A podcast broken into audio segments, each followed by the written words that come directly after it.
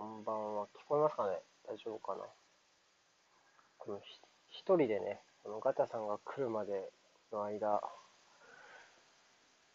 何喋ろっかなっていう、早く来てほしいんですけども。あ、来た。来た。来ました。来たね。今週もこの時間が来たね。やってまいりました。こんばんは。こんばんは。お盆、お盆休みですけど何してました？いやー、特にこれといって、何も、あ、何もしてないの？何もしてないですね。え、実家も東京の人なんですか？まあ、そう、そうですね。うん。ああ、そうなんだ。いじゃあ僕と一緒だ。あんまり帰るところ、帰るところがないっていうともう本当孤独なあれになっちゃうけど、言い方が、帰るところがない二人によるコラボキャス、はい。今日は帰るところがない二人によるキャスということで、やってまいりますけども。よろしくお願いします。うん寂しいな、それも。え、皆さん実家とかなんですかね？結構聞いてる人とかは。お盆だと、家族がいる人とかはね、嫁さんの実家行ったりとか、ね、してるのかな？どうなんだろう。あ、シュウさん、こんばんは。そう、シュウさんとかは、嫁さんの実家？の人？なのかな？あ、こんばんは。こんばんはお疲れ様でした。先週は編集をたくさん、ね。忙しかったでしょうに。ねいやいや、こちらこそ。高校のね、同級生はい。のサッカー部のやつから、喋り方変わってないねって 言われた。そうなんですね。そう、鹿島ファンでさ、そいつが。はいはい。それでちょっと、いや、変わんないですよ。喋り方なんて。変わんないよね。変わんないですよ、そんなの。変わんないよ、そんなのね。そう。面白かったって言ってたから、鹿島織さんありがとうございました。いや、ありがとうございます。ね、ぜひまたね、あ、その、なんて言うんだろう。数字が良かったかわからないけど、はいね。年末にやれたらいいですよね。そうですね。またねタイミング合う時というか、切りがいい時というか。そうですね。うん。もう、人が結構来ていうん、やただい。ってぱりね、1時間遅れてる方がね、うん聞きやすいんだと思うんだよね。そうですね。うん。あ僕は今年のお盆は、嫁さんの実家に帰らない。自分の結婚式が迫ってるので。へえ、あら、おめでたい。めでたい。そうなんだ。もうすぐなんですか？新婚さんなんだ。へえ。もう嫁さんの実家に帰るのとか超想像するだけで嫌だけど。サッカー見れないでしょ、そんなの100%。まあ、そうでしょうね。ねえ。あ、鹿島サポの方も来てくれて、鹿島ありがとうございます果ですね。そうコ鹿島。鹿島サポも何人かフォローしてもらいました。ね、あの動画でしてもらいましたよ。ちょろちょろと。ありがたいでそう、ちょっとね、そう、こん、こん、今週から、先週から今週ぐらいにかけてやっぱり結構いろんなところで、いろんな人と喋ったので、す。そう、なんか言ってました結ね。構フォロワーがちょいちょい、なんかフォローしてもらう機会がすごい多かったので、ツイッター界隈みたいなことですか？そうそのあったとか。ツイッター界隈、アーセナル界隈でちょっとあっうーん、でなるほど。そう、あのと、あと、かしまりさんのやつと、はいはい。あとは、なんだろうオフ、オフラインでも少しやったりとかして、うんうん。楽しかったですよ。だいぶ。濃い一週間でした。この一週間、サッカーの友達サッカー増えたなって思っについてはた。いやでもいいですね、それは。うんそうね。それぐらいかな。あとは、最近あったのは、ちょっと4期生の推しメンが決まったぐらいですね、僕の中で。決まっそれぐらい決なまったって。そう、ちょっと今フラフラしてたけど、もう4期生はこの子っていうのはちょっと決まったから、それが満足な1週間でしたね、僕は。それはき 決めたんですか？あ、いや、なんか、推しメン自然はとみたいな降りてくるものだから、そう、急に降りてくる推しメンは。急急に決まったんですねじゃあ。急にっていうかその急に決まってか、はい。そうそう、ちょっと。わかりますわかりますなんかきっかけがあってみたいな。すみませんね、あの、鹿島理界隈の鹿島のユース教授にこんな話を聞かせてしまって、本当に申し訳ないんですけど、ユースなんで横教授なん浜でていう私に会いに来なかったんですか？だって、あ、本人じゃないのかな？うんうんうんおっとなんか不敵な。なんでさ、同時なの？毎週、星野みなみとさ、同じ人がやってんの？同一人物毎週説同時じゃない？星野みなみと北野日な子が登場するタイミング。すごいな。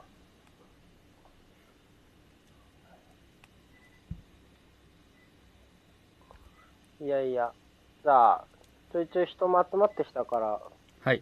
まあ、サッカーの話もしますか。そうですね。どうしましょうか。なんかニュースを拾ってくニュース？感じにしますか最初。関塚、関塚ジュビロ就任の勝ちニュースつかまされてる人多すぎでしょ、ちょっと。いや結構でしたねあれ。結構な勢いで、うん。関塚、関塚就任っていうニュースつかまされてたよ。お、TDK 先生もいらした。こんばんは。こんばんはあれひどいよね。あれあれこう掴んでたよ。うんあれ何なんですかね？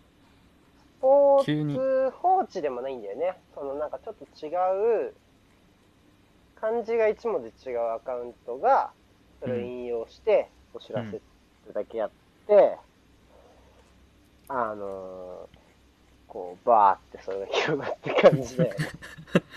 あれ、ひどい、ひどいよね。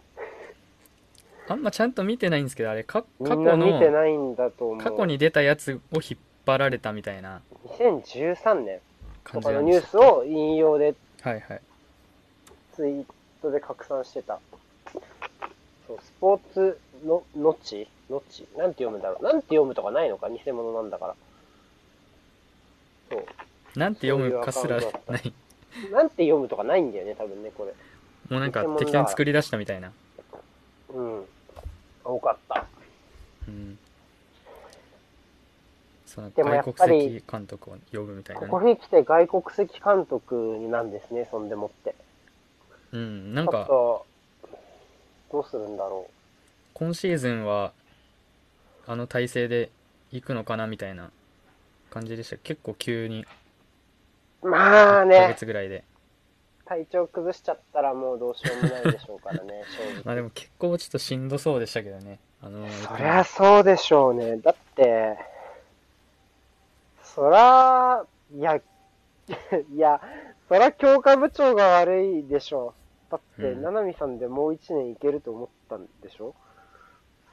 それ相当引は、き止めたんですもんね確かそれはダメでしょ。で、後任が鈴木秀人さん。うんああ、あ多分マジでなんも、マジで七海さんで一年行くつもりだったんだなっていうのが、なんかその人事だけでわかる。うん感じだったから、やっぱちょっと厳しいですよね。うん。はいはい選手が揃っていたとしても。なかなか。ここで変えてどうなるかっていうねだいたい23ポイントとかいったかな。12試合で残り。うんそうですねでも今週末は多分監督が間に合わないだろうから。うんもうあと11試合。ですよ。ちょっと厳しいんじゃないかな。今年は。広島のあの四村的な感じでああ、なるほど。頑張れるかまあまあ、全くね、そういうことが起きないリーグではないので、ありえないことじゃないと思うけど。うんあ、ラグさん。あラグさんだ。そうだ。すごい、なんか、あれですね、いつもよりな名古屋界隈が多いから、なんか、そうですね。僕僕がすごい気持ちが惨めになりますね。タイムリーな 人選というか。ね。それはまあ、しょうがないよね。やってるから。えー、じゃあ、あと、あとなんかあった最終日だと、あとは三好？三好のうんうんうんレンタルバックプラス、多分これから海外に向けて出ていくぜっていう感じでね。なんかベルベルギーみたいな？アントワープ。うん。ああそうですねベルギーは今年は、スカパ放映権は、なのかな？ああそうですねありましたねスカパーでどうなんだろう。ドイツベ放ルギー送、放送今どうなってるんだろうな。ちょっと見てみるか。まあやるんでしょうね、出るようになったら。ね、まだ契約もまとまってないし、もうちょっと先かもしれないけど。この時期に合流してないとなると、まあ9月の代表ウィーク明けぐらいになるんでしょうかね、デデビューというか。まあちょっと遅いですねもう始まってますもんねベルギーはそうそうそうそう。で、シントトロイ店よりは、結構、あの、アントワープはうんうん上って、確かシェフケンゴさんが言ってた気がする。シェフケンゴさんが言ってたらもう間違いないですねうん、確か違ったかな。そんなこと言っていた気がするぜ。うんうん。ああ、そうですね。ライカールトさんが 褒めてくれたやつですね。偉い。偉い。うーん、まあ偉いですかね。まあ、嬉しいですよ。ただ、うんやっぱり、そうか。なかなかだから逆に優勝を争いながら、うんあの、あの年齢の選手を登用していくっていうのは、すげえ難しいんだなとも思いましたけどね。そうですねあのーそう、だから、そういう意味ではやっぱり、久保、久保建英はすげえなっていうのはやっぱりあったかもしれない。うん。それは実はちょっと思ってたりします。川崎ではそんなに出てないですもんね2人とも出てはいるけどみたいなそうだね。えっと、三好に関して言えば、あの、ちょっと伸び悩んでたかな。あの、札幌にレンタルに出る前年のシーズンかな。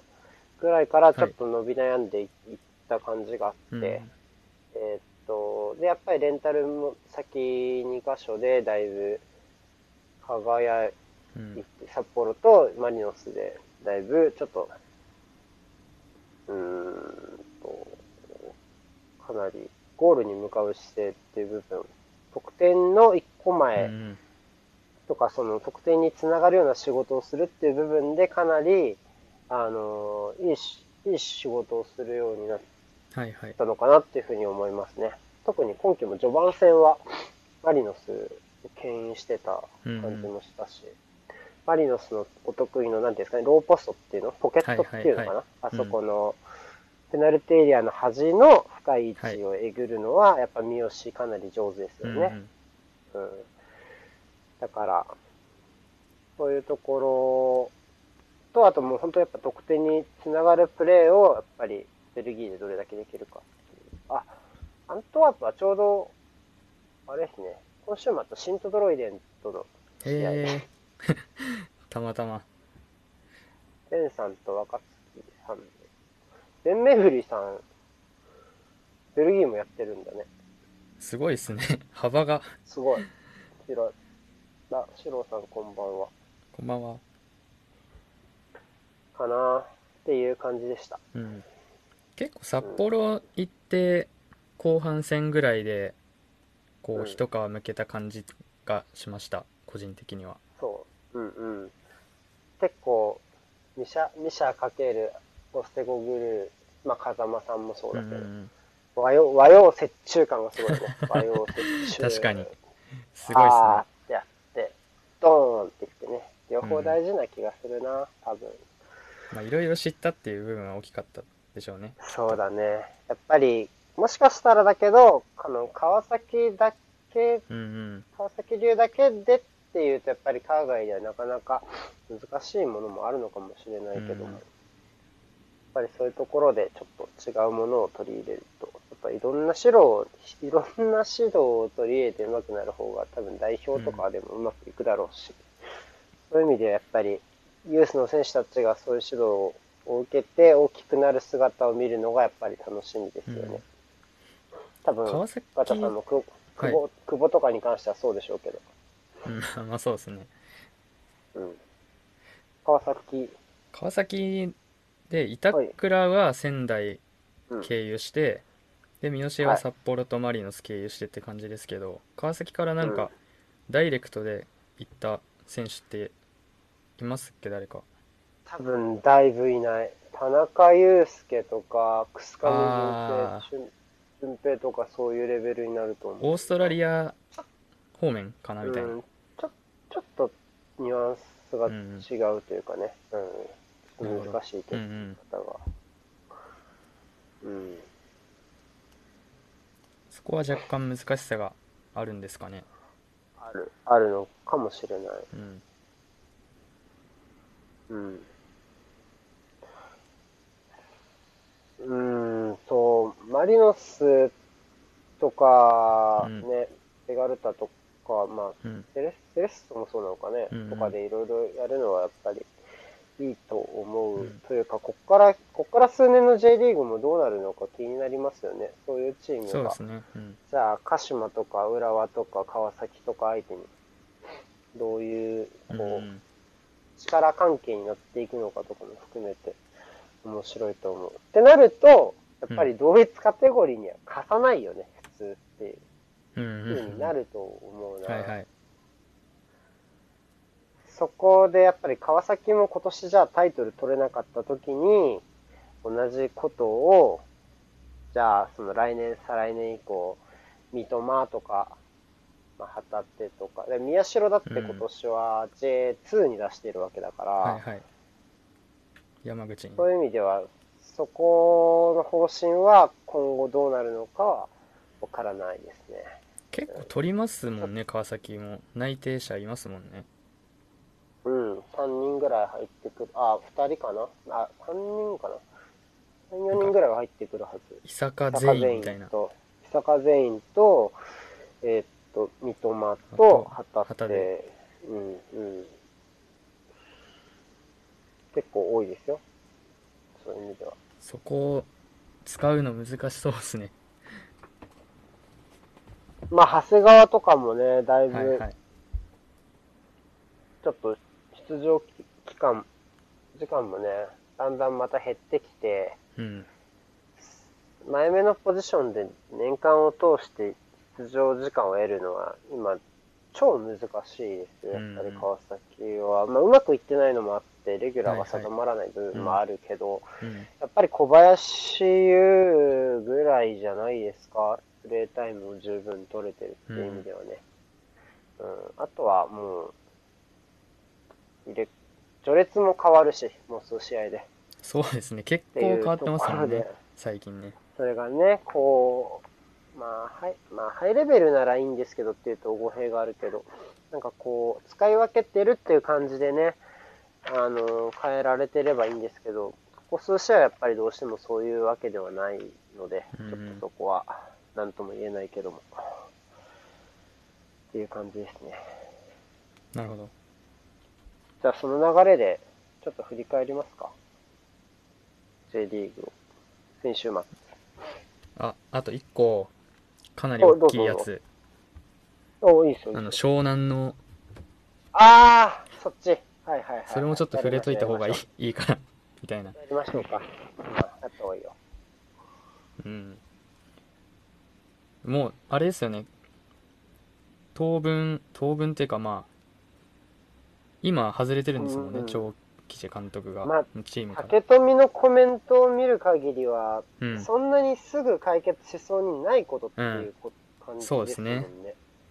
うんうん。ってことは、うん、かなりもつれるんでしょうね。竹富の移籍も結構強烈ですよね そうだね。そうだね。うん。やっぱり、強烈でしょ。でもやっぱり、なんだろう。難しいですよね。結構、なん、なんて言うんだろうな。やっぱり、張さんはやっぱりすごい監督だし、うんうん。まあ結構その、湘南ファン以外でも好きな人は多いと思う。うんそうですね。から、まあ、早く、僕も好きな監督ですし、はいはい。早く帰ってきてほしいなと思いつつ、うん。なんかこう、今までのその功績とか、はい。あのーなんだろう、その人柄漏れうん聞こえてくるエピソードとかと、をた、盾にするのはちょっと危険かなっていう気も、やっぱり、はい率直な感じだとやっぱりしたかな。やっぱライズアップが来て、はいで、ライズアップがちょっといろいろあんまりその、企業イメージがそこまでいい、良くはないでしょ？はっきり言って。良くない部分もあると思うんですよ。はいでそこでちょっとやっぱり第一歩を終えた時に張さんが善でライズアップが悪ってなっちゃってたけどちょっとそれは、まあちょっとやっぱりわからないよねっていうふうにしないと、うん。ちょっと危ないかなっていう気がするし、でなんかこう結局なんだろうあの、その SNS で現役選手もたくさんこうツイートをするじゃない。い。ははいはい。うんうん。で、そうなると、こう、今度は逆に記者がこう、コメントを取りに行っちゃったりとか、鹿島の練習場に押しかけて、長木のところに、その、張さんのどうですか？ああそんなんあったんですか？確かそれで鹿島ファンが怒ってるツイートがちょっと回ってきたりとかもしたんですけどなんかそうなると、やっぱりこう、まあ、SNS でね、何言うのは自由なんだけど、はい。あんまりその、現役選手の発信が、そういう、うん。あと、なんかこう、プラスの要素なく、ちょっとマイナスなところも結構来ちゃってるかなっていうふうに僕は印象を持ちましたね。ね。迷惑でしょ、だってまあ鹿島も長木もまあそんな、かん関係ないって言ったらちょっとあれですけどううん。ん、知らんがなっていうはい。話。部外現在は部外者というか内部にはいない人ですからね、別に、そう、怒ってなくてもいいけど、まあ別になんかそういうことで時間を取られるのってちょっと無駄な感じもす、無駄な感じ、無駄って言ったらあれだけど、長きからしたらわからないことかもしれないから、うん。うんそういうところでやっぱり、その、かつて指導を受けた人が、こう、憶測で物を喋っちゃうと、でもあんまり助けにならないケースなのかなっていうふうに、ちょっとうん。思いましたね。うん、で、朝日に載ってる内容が事実なら多分アウトだと思うし、俺の直感としては。はいはい。メディカルの静止を振り切って、あの、前十字靭帯。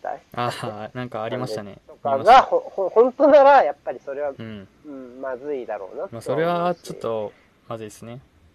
やめるかどうかはわからないけど、ちょっとこう、ねいろいろ考えないといけないでしょ、それはっていうところはあったかなうん。だからちょっと、なんとも言えないって感じ、僕の意見意見はね。まあ、いろいろ言ったけど。ガチャさんはどうでした？いやーでもまあ同じですよほぼうん。結局結局まあわわかんわかんないですからねわかんないわかんない。真どれが真実か？わからないからうん。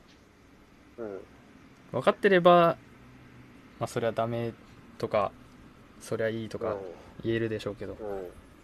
まあでも今の状況が全てなんじゃないですかねやっぱそうだね。とりあえずはもう指揮は取れないよねっていううん。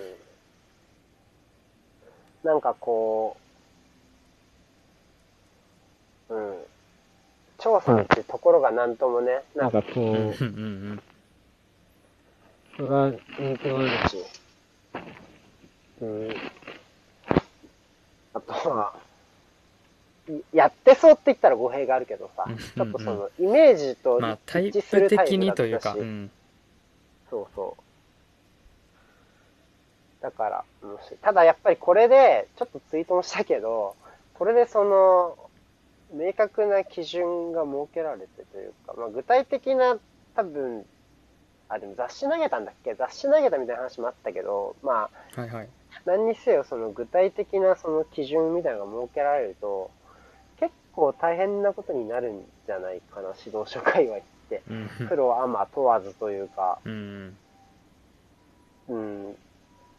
だから、こう、調査だからこそ、まだこう、グレーで済まされてる部分っていうのは、僕はある気がしてて、うん。例えば同じことを、なんだろう、超、こう、強豪高校の監督とかやってたりしたら、はいはいは多分もっとこう一斉に、そうだってサッカー界隈の人たちだって、高校野球の人たちにそういう風に言ってきてるわけだから、うん。サッカーだけ許されるなんてことは多分ないはずだし、はいはい。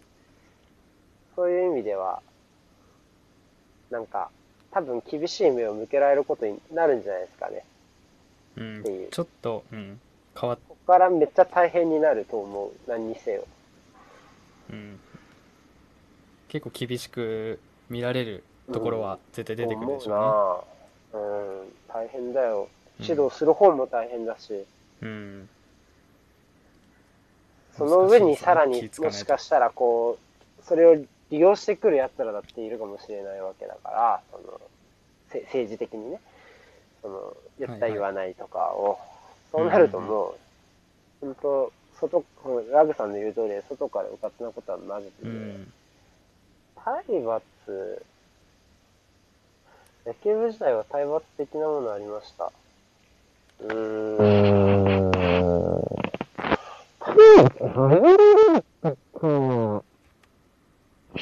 なくはないよね。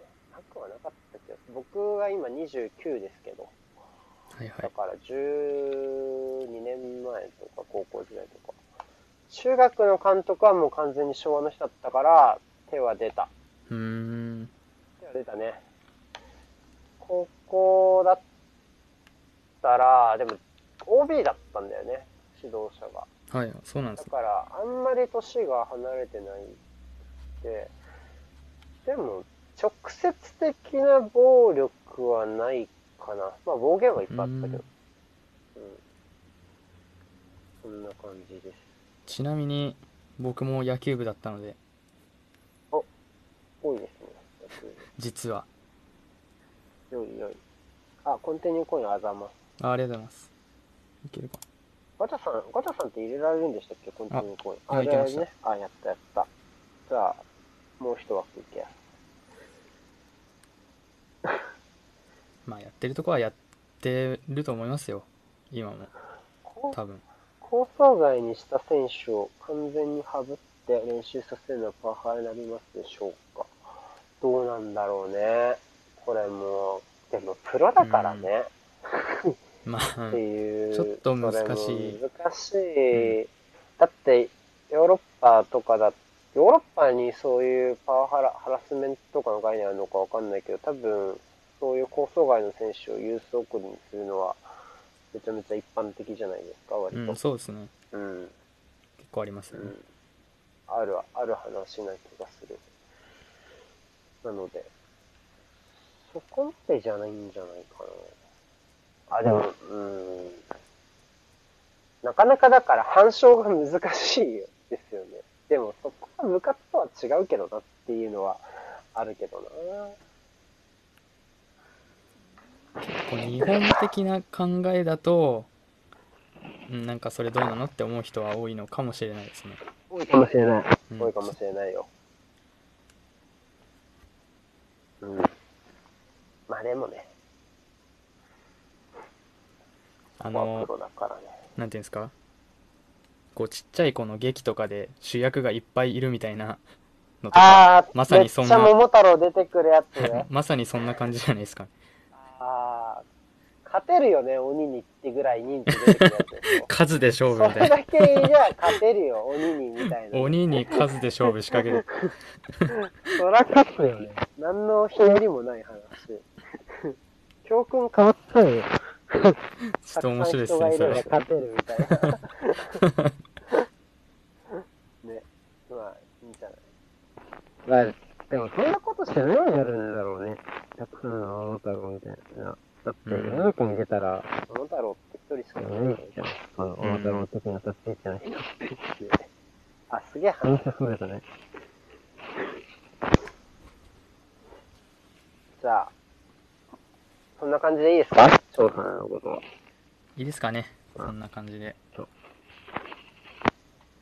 じゃあ、まずは東京から行きますか行きますよ。はい。仙台。仙台。の試合ですか。あーどうでした？すごい嫌がってましたよね、めんどくさい相手。いやーもう嫌っすねもう。うん。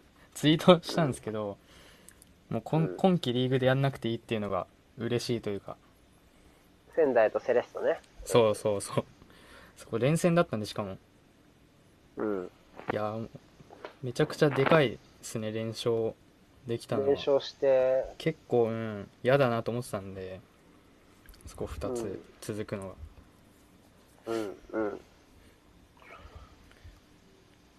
なんでもなんかうん。なんなんでこううまくいかないのかっていうのはなんか正直自分の中でもあんまりこうあ噛み砕いて説明できないというか。うん。まあでもやっぱ一番はやっぱ島尾 VS2 トップで全然勝てないっていう、またスペースで勝負、スペースで用意ドンみたいなのがさせてもらえてないっていうところだとは思うんですけど、はいはいはいはい。うんまあ、なんか島尾マテはね、かなり J でもトップクラスに厄介な子の子で言えば、はいはいはい。ところはあると思うので、まあ、うちも週末ですけど、そうですねまあ嫌ですよね。まあ嫌です。そうそうや嫌だよね。めんどくさいよね。っていうのはある。でもなんか川崎の方がスタイル的にこう島尾とバトらなくてもこうくぐれるみたいな戦い方ではありません？えーっと、多分だけど、はいここ何試合か、えっと、岡山も含めて、はい。岡山、えー名古屋、松本、えー広島？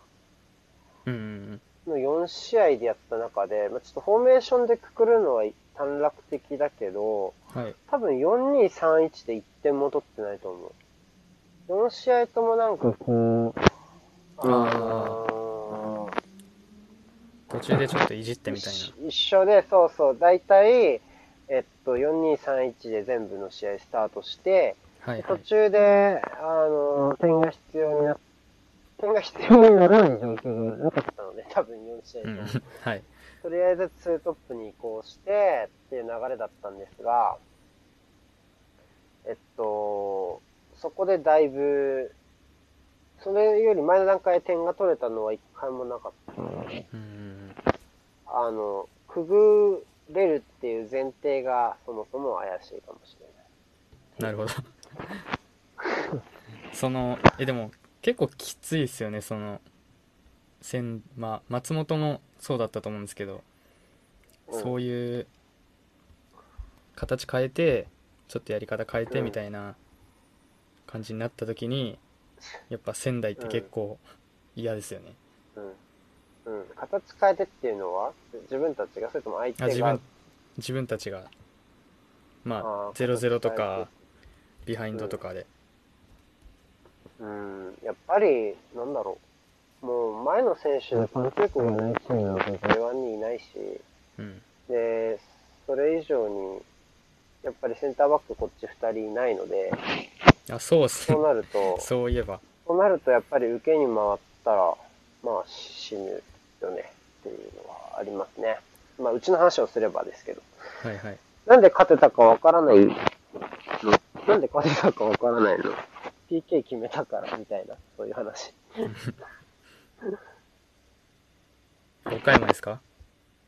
あ、違う、そっちそっち。ではなくあああああ東京と仙台。いやまあでもそんな感じだと思います普通に0-0が妥当な試合だったかなと、あの PK が蹴り直しにならなかったら、もう危なかった。あもう結構きつかったんじゃないかなと思いますあなるほどね。うんうん。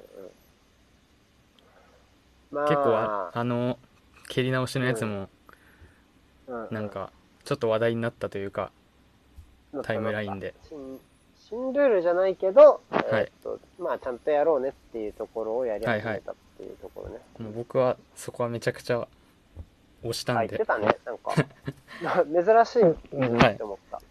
ちょっとなんかルールに介入しちゃったからすげえ気遣いましたあはるはあ。るくんねはる、はるくん、ね。あれじゃないですけどはるくんとかボコボコに、ボコボコじゃないけど、めっちゃ言われたって言ってたもんね。介入しだしたら。うんうん。あんま深入りしないようにしましたよねいや、でも大事だけどね、やっぱそういうの。結構誰だったかな？実況の下田さんだったかな？岩間さん、岩間さんどっちかはちょっと忘れちゃったんですけ岩間どさんは違ったわ。あれだ。鹿島とマリノスだわ。岩間さんは。誰だろうね。なんかまあいいやイエローカードが新ルールみたいな表現を一回使ってたような気がしたんですよねイエローカードが新ルール？あの蹴り直しの時蹴り直しの時っていうかあのライン越えて止めた時にうん。蹴り直しプラス警告みたいなああ、なるほど、なるほど。のはもともとだったんですけどそうね、なんそうね。かイエローカードは新ルールによって足されましたみたいな表現が結構うんあったというか、あ結構あったっていうかその放送の中では多分1回だけしか言ってないと思うんですけどタイムラインで結構あったみたいなるほど。まあ、そうね。うんまあまあまあシンプルな話で言えばやっぱり、かなり、名古屋、名古屋川崎も一応あったっちゃあったので、じゃあツーリプレイにするね。うん。あっちは、出口のポジションは、うん、仕方ない。妥当だと思う。うんまあ、で、でも、他はどうですか？その審判以外とか PK 以外の観点で言うと、東京と仙台は。ちょっと音が聞き取りづらいですね。うん、聞かれにくい。大丈夫聞こえるけど聞き取れない。聞こえない。皆さん聞こえますか？僕だけかな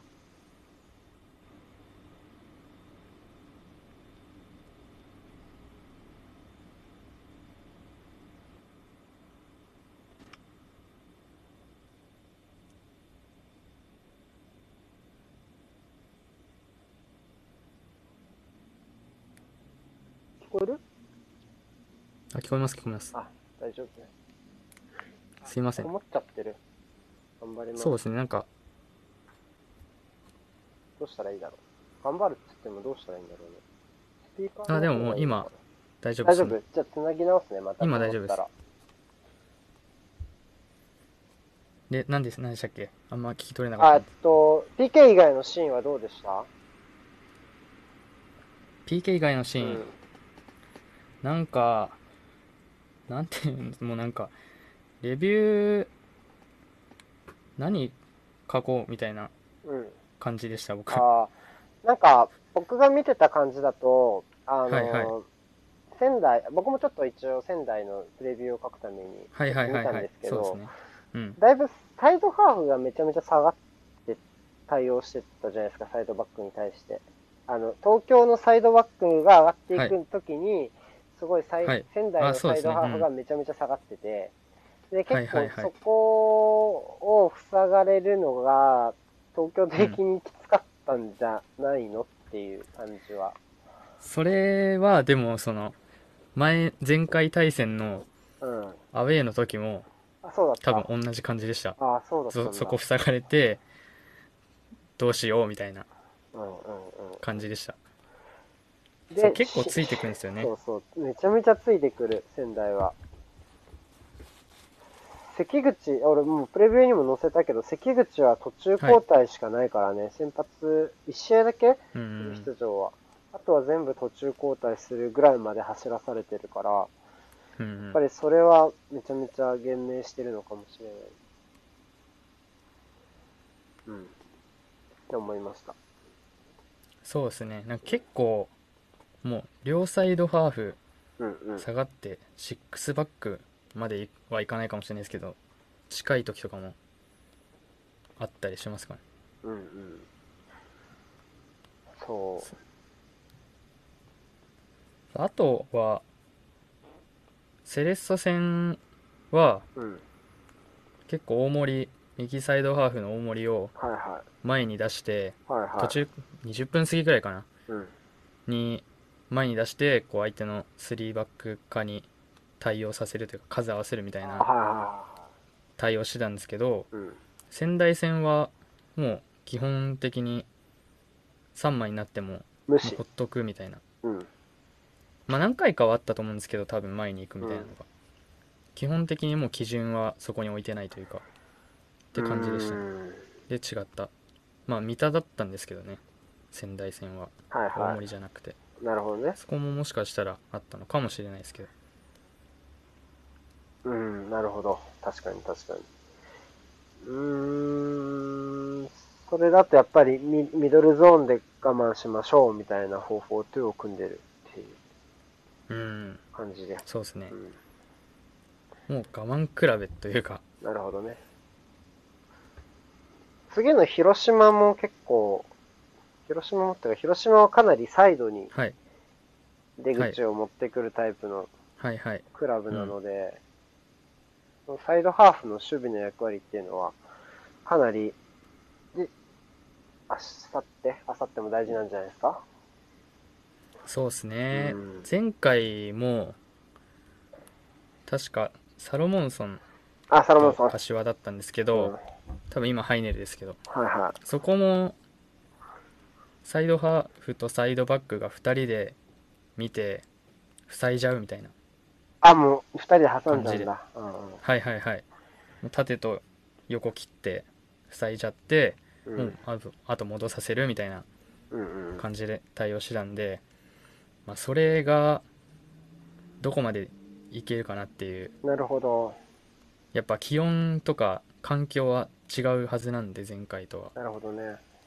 あの、僕がレビューを書いた広島対札幌の試合は結構そこの柏のところに人を、ところから素早くボールを動かして、その、はい。オフザボールの選手を使って最後は稲垣がみたいな感じだったりもしたので、うん結構そのソロでボール運ぶパターン以外のところで広島が上積みを出してくると、多分結構厄介なんですけど、今見てる感じだ、ってか、まあ、ツイートでね、あの、はい。なかなか広島ファンの苦悩は結構、あの、日常的に聞こえてくるので、そうなると、やっぱりなかなかそこの部分を、その札幌戦のそのゴールはとても良かったんですけど、うん。部分の再現性を持ってなかなかできてないっていうのがやっぱり彼らの、ちょっと、なんていうんですか、こう、なかなか突き上がってこないところでもあるのかなっていう風な印象はある。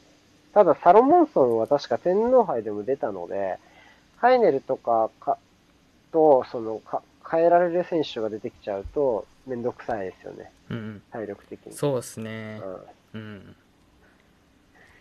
あと前回からうん。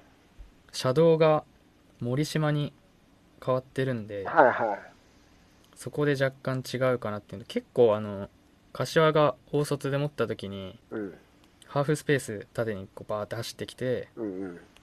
受けるみたいなのが割とあるかなって、あ、うんうん。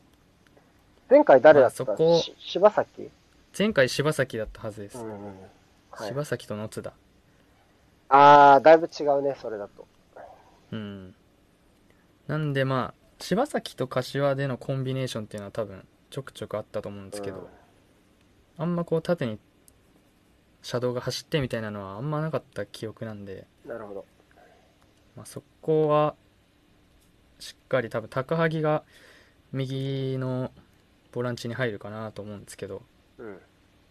そこでサボらずずっとついていけるかっていうところかなとなるほど。個人的には思いますそういう感じか。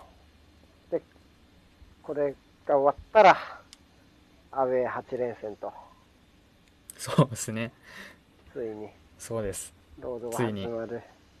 ロードが始まるね。それは大変だ。うん。うん、頑張、あ、頑張んなくていいです。ごめんなさい。いやいいんですよ訂正しなくて いや、頑張んなくていいなと思って。適当にやってください。適当に適当に頑張ります。うん。あ、頑張んないでいいですから。うん。そうあとあの、はいなんか気になったんですけど、はいはいはい。広島の3バックがほうほなんか最近佐々木がう。うん。外れてたんですけどおー、怪我したっけな。でもベンチにはいるんですあよねあ、そうなんだ。一定でで天皇杯はベンチ入ってるんですけど、うん。出場してないからうん。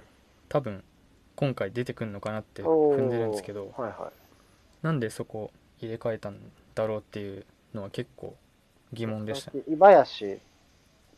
伊林そうですね伊林を右に置いてあー野上を左に置いてで真ん中荒木みたいなまあ、だから、伊林がたまたま、たまたまって言ったらあれだけど、あの、なんだろう。川崎戦でパ出場機会がやっぱあって、そこで悪くなかったので、っていうところはあるんじゃないですか。野上が出場停止だったおかげで、で、そこで佐々木が怪我したから、やっぱりそれの3枚継続、野上が戻ってきても、うん。伊林は継続できて、で、その次の試合も多分勝ってるよね。広あの札幌戦だからっていうところで、ちょっと入れ替えが遅れたのかなっていう感じうんなのかな？わかんない。わかんないけど、想像。なるほどまあそのなんか流れを重視したというかそんな感じも含めてみたいなところですかねていう想像をしてます。なるほどっうん。ていうところですかね広島をそ見た感じはう。なるほどね。じゃあ、川、川崎の話する？する？別にしなくてもいいですよ ああ、まあ、みんな怒ってたよね。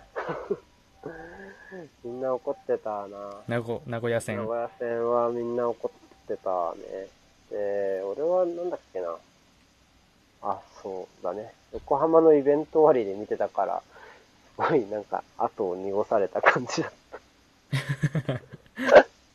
まあ、それはいいんだけど、あのーうんうんやっぱりこう、なかなか、あのー なん、なんて言ったらいいのかな。結構、まあ、い1点目の失点シーンは、あの、ちょっとその、アクシデンタルって言ったらあれだけど、その、うん崩しとは違う部分からやられてはいたんだけども、はい。やっぱりそのサイドの局面を見ると、やっぱり後手に回ってる部分っていうのは、やっぱりそれ以前にもあったし、そのうんうんうん。点心以外でも。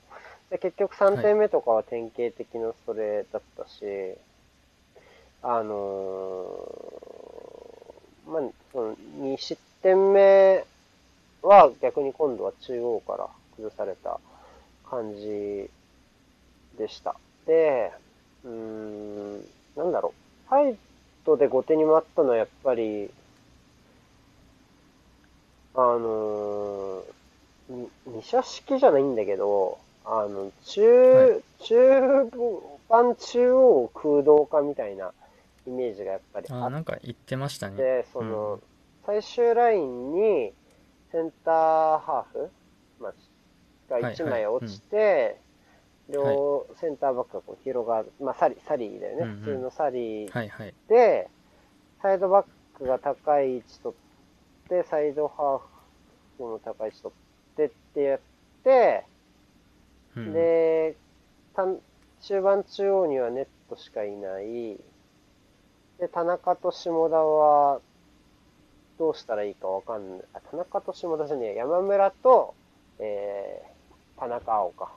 は、はいはいどうしたらいいかわからんっていう風になり、うんで、両ワイドともワイドでこう張るので、あの、サイドハーフがそれでピン止めされちゃうんですよね。宮原とか吉田とか、まあ、前田とか泉が降りてくるパターンもあって、それで結構、サイドでピン止めをされると、今度は横にコンパクトにならないじゃないですか、川崎の陣形が、イメージとして。はいはいそうなると、そもそもの名古屋の強みである、その後方からフォワードに一気に当ててスイッチを入れるっていうのがめちゃめちゃ通りやすくなるんですよね。はいはいで、後ろも3枚ですねで、川崎は2トップでしかプレスいけないし、だからそこで取る、取られるほど名古屋も下手じゃないし、でスイッチの入れどころとしては単純にネットと、あのシミッチっていう2箇所あるから、そこから、はいはい。ジョジョーやシャビエルとか、まあ、あとは泉とかに直接スイッチを入れられて、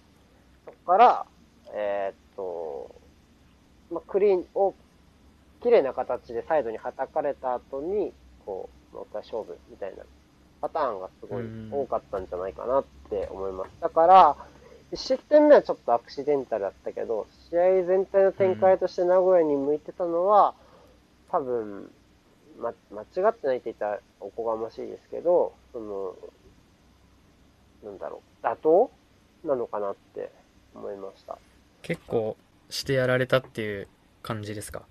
あのー僕は割とちょっとララグさんが聞いてたらちょっと怒られちゃうかもしれないんですけど、結構その、あのー名古屋のメンバーって、あのーそこまでこう、なんだろう、風間さんじゃなくてもいいんじゃないのっていう部分ってずっと思ってたところはあったりするんですよ。去年の対戦の時とかはいはい含めて。うんって思ったんですけど、あのー、2点目のシーンの中谷を起点として最後、泉が決めたやつなんですけど、うんあれってこう、で、僕、こう、風間さんとのサッカーである意味って、なんなんて言ったらいいんですかね。えっと、よく、たまに言ってるんですけど、こう、ボールが、こう、だんだん、こう、ボールを渡すたびに状況が良くなってるみたいな状形がすごい風間さんっぽいなって思ってるんですよ。こう、後ろからはい。できたちょっとした、その、何？貯金？川崎で言ったら谷口とか大島とかが作ったちょっとしたその時間とかを、よりいい形で前につないで、どんどんパスが良くなっていっている。で気づいたら、もうあとはストライカーが流し込むだけっていうご、いうシーンこそなんかこう、風間流の真骨頂みたいなイメージはいはいなんですよ。で、そういう意味では2点目のその泉のシーンってまさしく中谷が、こう中村健吾をかわして、こう相手の中盤に侵入して、その対応をまず川崎が迫られたところから始まってるんですね。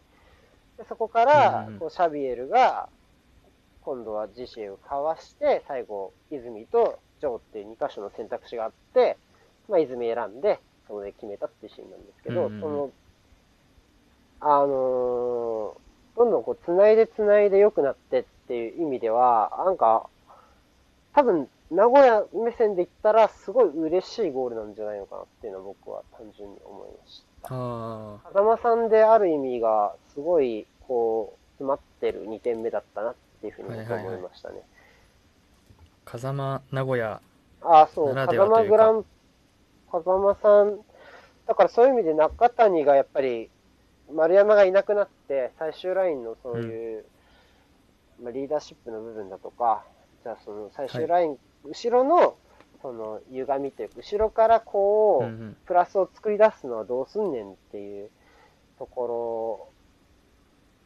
ろがあったと思うんですよ、多分風間さん的に。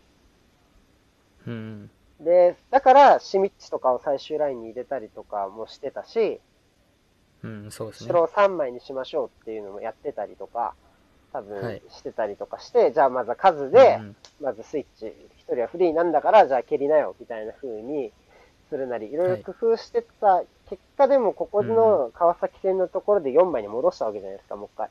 4枚、最終ライン4枚に4になってますね。戻して、中谷がそういう後ろから、その違いを見せられるプレーを、で、そのプレーをどんどん仲間が繋いでいったっていうゴールは、僕はとても、まあ、敵ながらすごい綺麗なゴールだったのかなっていうふうに思います。けど。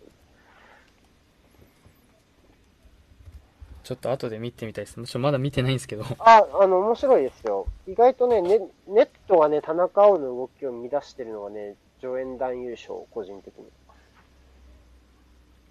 動きを乱してるってあ、ネットがね、どこういった？う、マイナスの方向に動くんですよね。それで田中碧が、ネットについていくか、ドリブルしてるな、中、剣豪がもともとついてるんですけど、な剣豪がかわされて、ドリブルしてくる中谷のカバーに入るかが迷うんですよ。うんうん。うんうん。田中碧は。多分ネットはいがはい。下がる動きしてなければ、田中碧は迷わずカバーに行ったはず。それで、はいはいはいそうなると谷口、その後ろの谷口の対応も遅れて、結局シャビエルとジェジエウが1対1になるっていう。その相手に選択肢を突きつけるようなプレーみたいなあ。そうそうネットが狙ってやったのか知らないけどね、ネットだから知らないけど。たまたまかもしれない。知らないけど、あの、とても良いプレーでしたね。細かいですね。あ、細かい。すごい良かったと思います。あのぜひ皆さん、聞いてる方々もよかったら、名古屋の2点目見てみてください。まあ僕はもう見ないけど。もう、もう気分、気分悪いからもう見ないけど。見てみたらいいと思いますよ。ちょっと後で見ようと思います。うん、ぜひぜひ。で、川崎で言えば、まあ、広島戦と、あのーあんまり流れは変わらなかったかな。広島戦、松本戦と、やっぱり、どうしてもその、ああ、そうですか。うん、4231ってところが、まあ、この試合で言えばやっぱ山村が、あの、スクランブルで起用されたって部分は大いにあったけど、やっぱり。名古屋大島が、まずやっぱり裏裏抜けがどうしても少なくて、で、それは多分うん家長じゃなくて2列目が脇坂になってる、あの、ところもあって、裏抜けはどうしても少なくなっちゃって。で、そこで名古屋の最終ラインを下げられなかったっていうのが一つ要因としてあったかなって思いますね。で、そうなるとやっぱ間狭いし、山村とかだと浮かせられないし、あ、入れられないしね、なかなか。うんで、今度横に揺さぶろうとしても、結構山村だと浮き玉になっちゃって、名古屋のスライドが、まはいはい間に合っちゃったりとかするんですよね。うんうんそうなると、やっぱり、じゃあ、そこで同数になっても崩せるかっていうサイドの質を問われると、今の川崎は厳しい。特にやっぱ左狙いって分かってるから、うんうん右はやっぱり脇坂と車屋じゃ突破はされないし。そういう意味では、そう、けうん、厳しい。健吾とうん。脇坂がうん。同時起用だったじゃないですか。はいはい。そこはどうですか？うーん、まあ、やっぱりそこも、あの、名古屋のミッドフィルダーとディフェンスラインの間で、もう少しパスをつなげるイメージがあったんじゃない？そのスペース、立つべきところに立てば入ってくるし前を向けるっていう考え方だったんだと思う。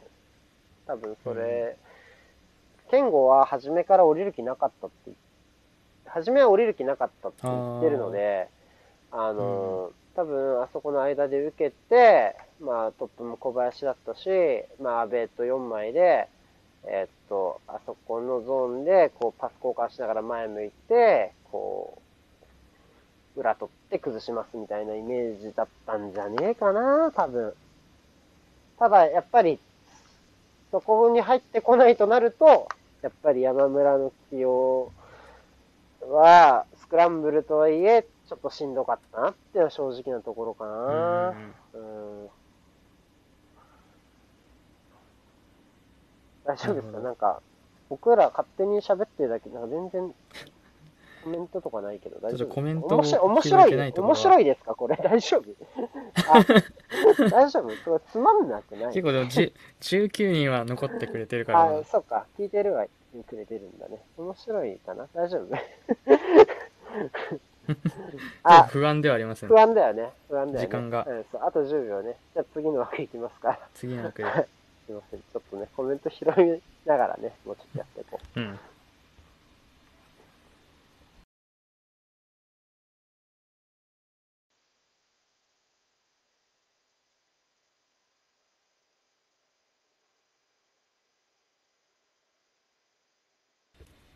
はい。はい。よいしょ、振り返って。ね、面白いって言ってくれてありがとうございます。なんか言わせ、言わせちゃいましたね。嬉失礼しました。誘導した 誘導しちゃいました。失礼しました。ありがとうございます。そう、だから、やっぱり、なんだろう。それってやっぱりつわものの戦い方っていうか、ディフェンスラインとミッドフィルダーの、えーっと、間を狭めてくる名古屋に対して、あのーそこの間にたくさん人を置いて、そこであくまでも受けてやるっていうのは、つわものの戦い方だけど、うん。セオリーで言ったら、その、絶対広げた方がいいじゃん。名古屋なんて絶対縦にコンパクトにこう来るわけだから、そこを裏に蹴って広げたりすればいいんだと思うんだよ、俺はね。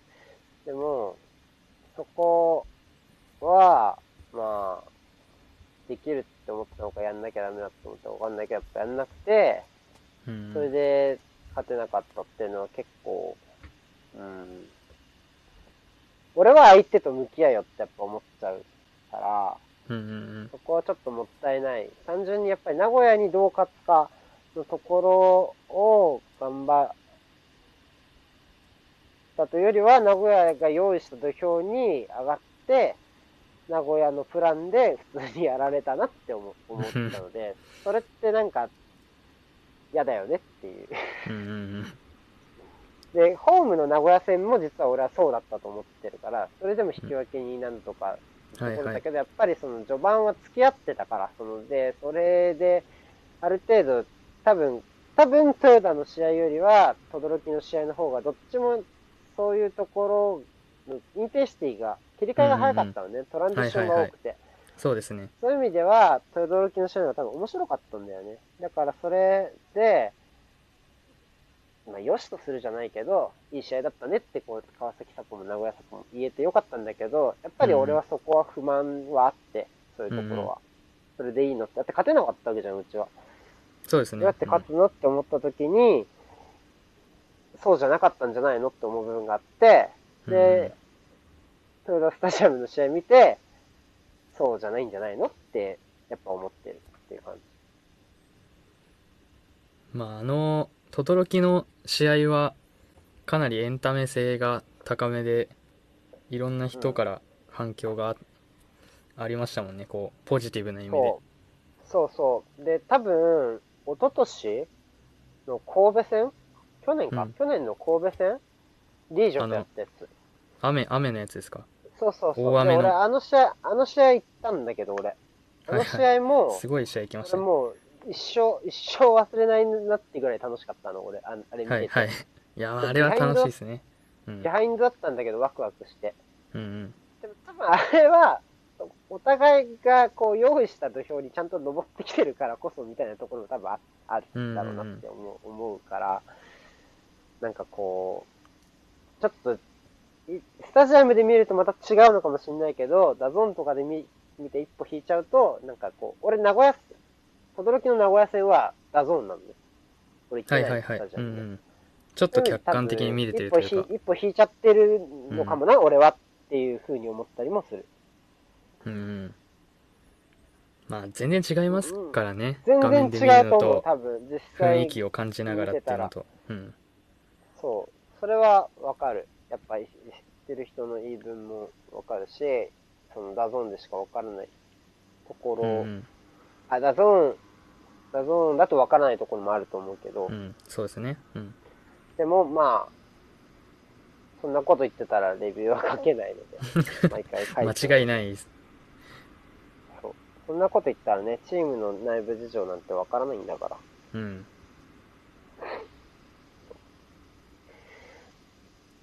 で、仙台もね、結構名古屋と似てるんだよな、戦い方が。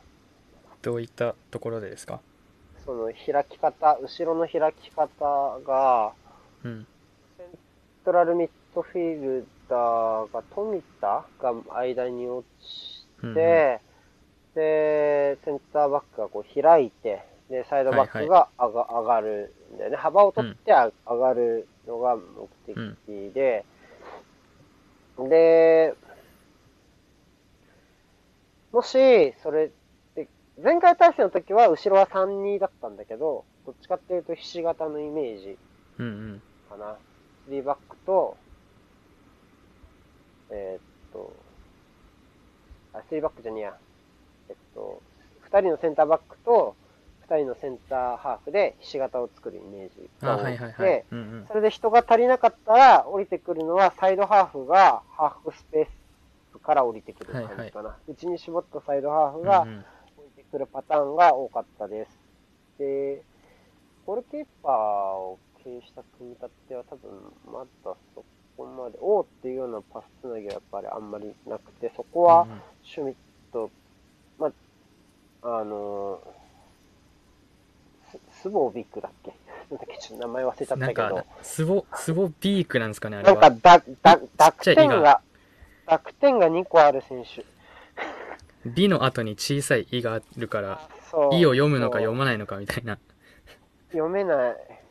クバ、クバって言っちゃえばいいのね。あククバって呼んでますね仙台サあポはーなるほど。わかりました。その彼はまだ経由するパターンはあんまり多くないかな。うんうんで、ただ、その代わりシンプルにオープンな選手がどんどん仕掛けてくるイメージが強い。そのジョーとかがいないから、うんうんとかシミッチとかがいないから、あはいの、そういうところはあるのかな。ただでもやっぱり、あのーまあ、そ松下が、これだけ、こう、今シーズン、この中盤で、コンスタントに出場機会を得続けるっていうのは、なかなか意外だったんじゃないんですかね。わかんないけど、仙台サポ的には。こう嬉しい誤算というか、四郎さんは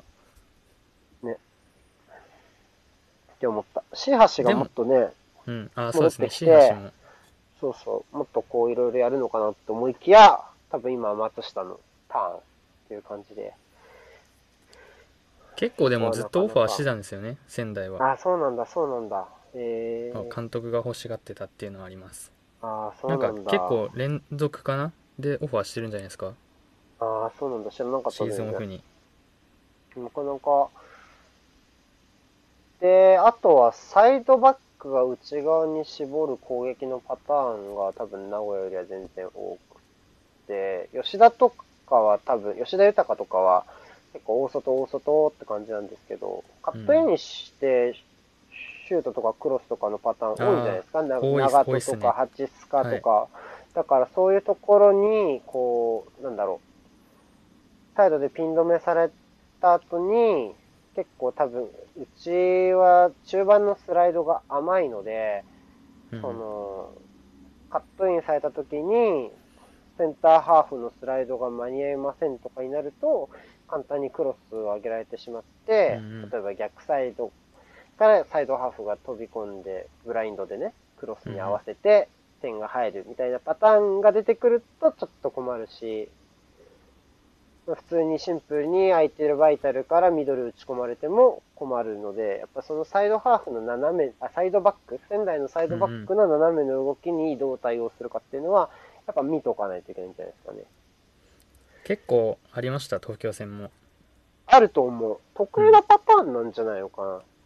結構2人とも両足使えるというか、特にハチスカは結構もうずっと切り返して左足のクロスっていうのはやってた気がするので、そう、もう、それでね、多分ファーを狙うんだよね。ファー、巻いていくクロスでファーを狙っていくイメージがあるんだよ、左足で。うんうん、そうですねそこを気をつけないといけないですね。うん一回ハチスカにカットインされて高萩がついてったけど、つききれなくてで内に絞ってた関口にシュート打たれるみたいなのがあった気がします、そう。多分、サイドハーフは内に絞っても仕事できるから、うんうん、やだ。勝ちたい。あと、あと勝ちたいわ。センセンターバックだけですかいないのは主に。えっと、大島も多分帰ってこないんじゃない？ああそっかそっか怪我して。あとは、岡山に、岡山と120分やったので、うちは。そうです。しかも移動も結構ありますもんね。大変だったでしょうし帰るのも。昨日、新大阪泊らしいよ、川崎は。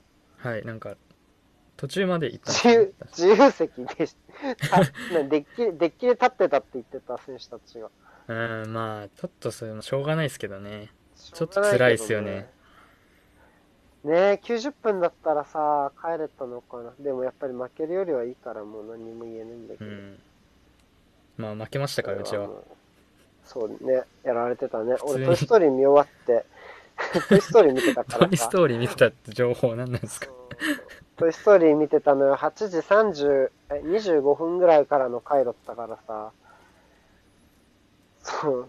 でも、上映中、ほんと申し訳ないけど、ちょっと気になったから、サックさんっていうね、プロサポの人が、あの、実況してくれたんだけど、うんもうほんと、ほんとこっそり、もうほんと人の迷惑にならないように、こう、サックさんのツイートだけ3回ぐらい見た。上映中に。いないっすよそんなやつほんとご、めんなさい。周りの人にごめんなさいって思いながら、本当に。うん、はい。うんね。思いました。トイ・ストーリー4おすすめですから、その代わり。皆さんも見た方がいいですよ。いや見たいっすトイ・ストーリー4トイ・ストーリー4まだも見てない見た方がいいしね。うん、見た方がいいから。ピクサーやっぱ強いから。ピクサー強いっすね。ピクサー強い。ピクサー強い。質的優位だわ。えーっとで、まあそんなもんですね、か川崎に関しては。はいはいはい。なるほど。今ねトイ、トイ・ストーリーより面白い試合を見せてほしいですね。結構難しくないですか？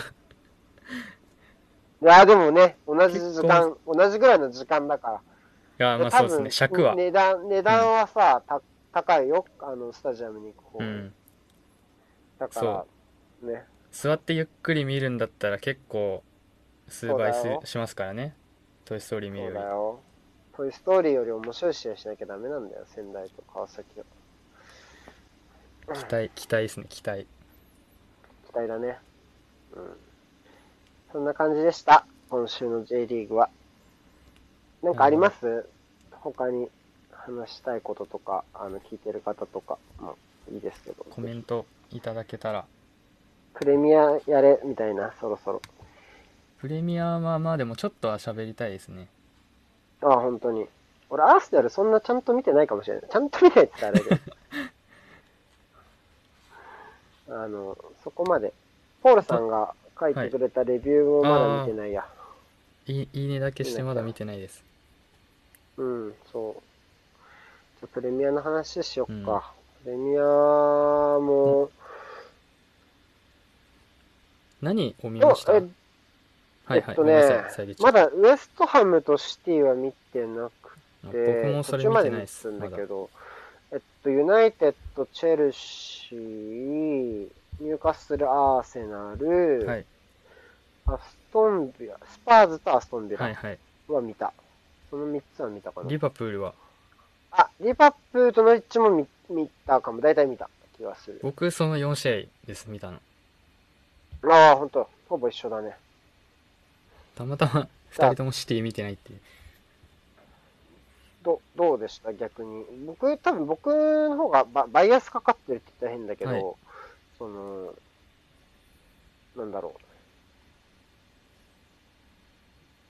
う。どどうでした？普段、その前に昨シーズンとかは、とかこれまではプレミアってあんまり見見てなかったですか？いやでもチョコチョコは見てましたね。どんぐらいだろう。結構でも数23年前とかは結構見てたと思うんですけど昨シーズンで言うと。多分うーん年末12月とか1月とかしか見てないかな。あの J リーグやってない時期的な。まあでもビッグマッチチは多分ちょろちょろ見てたと思いますねなるほど。それぐらいの感じ。それぐらいの感じですからね、皆さん。うんその前提で。見ていただいて。僕もそんなに去年はアーセナル以外は見れなかったから、今年はアーセナルのレビューをポールさんに投げる代わりにいろんな試合を見ていこうかなと思ってる。海外の試合もね、レビュー書いてみたいんだけどな。なかなか難しいよね。かい結構プレミアって難しくないですか？書くのそうでもないですか？うーん、やっぱりね、書いてる人少ないってことは難しいのかもしれないっていうか、マンチェスターシティとかは噛むと多分別なんだろうけど、うん。マッチレビューを書いてる人って全然いないし、あれじゃないですかプレミア開に幕し限らず海外は。今年開幕していなかったら、まあでまああんま出てこないかなって感じはしますよね、ああ、でも出てこないに来てないよね、そういう意味では。ちょろちょろっとでもいそうですけどねいや、結構本当にいないと思うな、マジで。ハードルというかうん。やっぱおえね。なんていうんですかねやっぱり、叩かれる頃かな。叩かれるからっていうか変だけど、なんかこう、軽い気持ちで書くとさ、でもなんかちげえよって言ってくる人が多いのかな。それはでうもん J よりはありそうですね。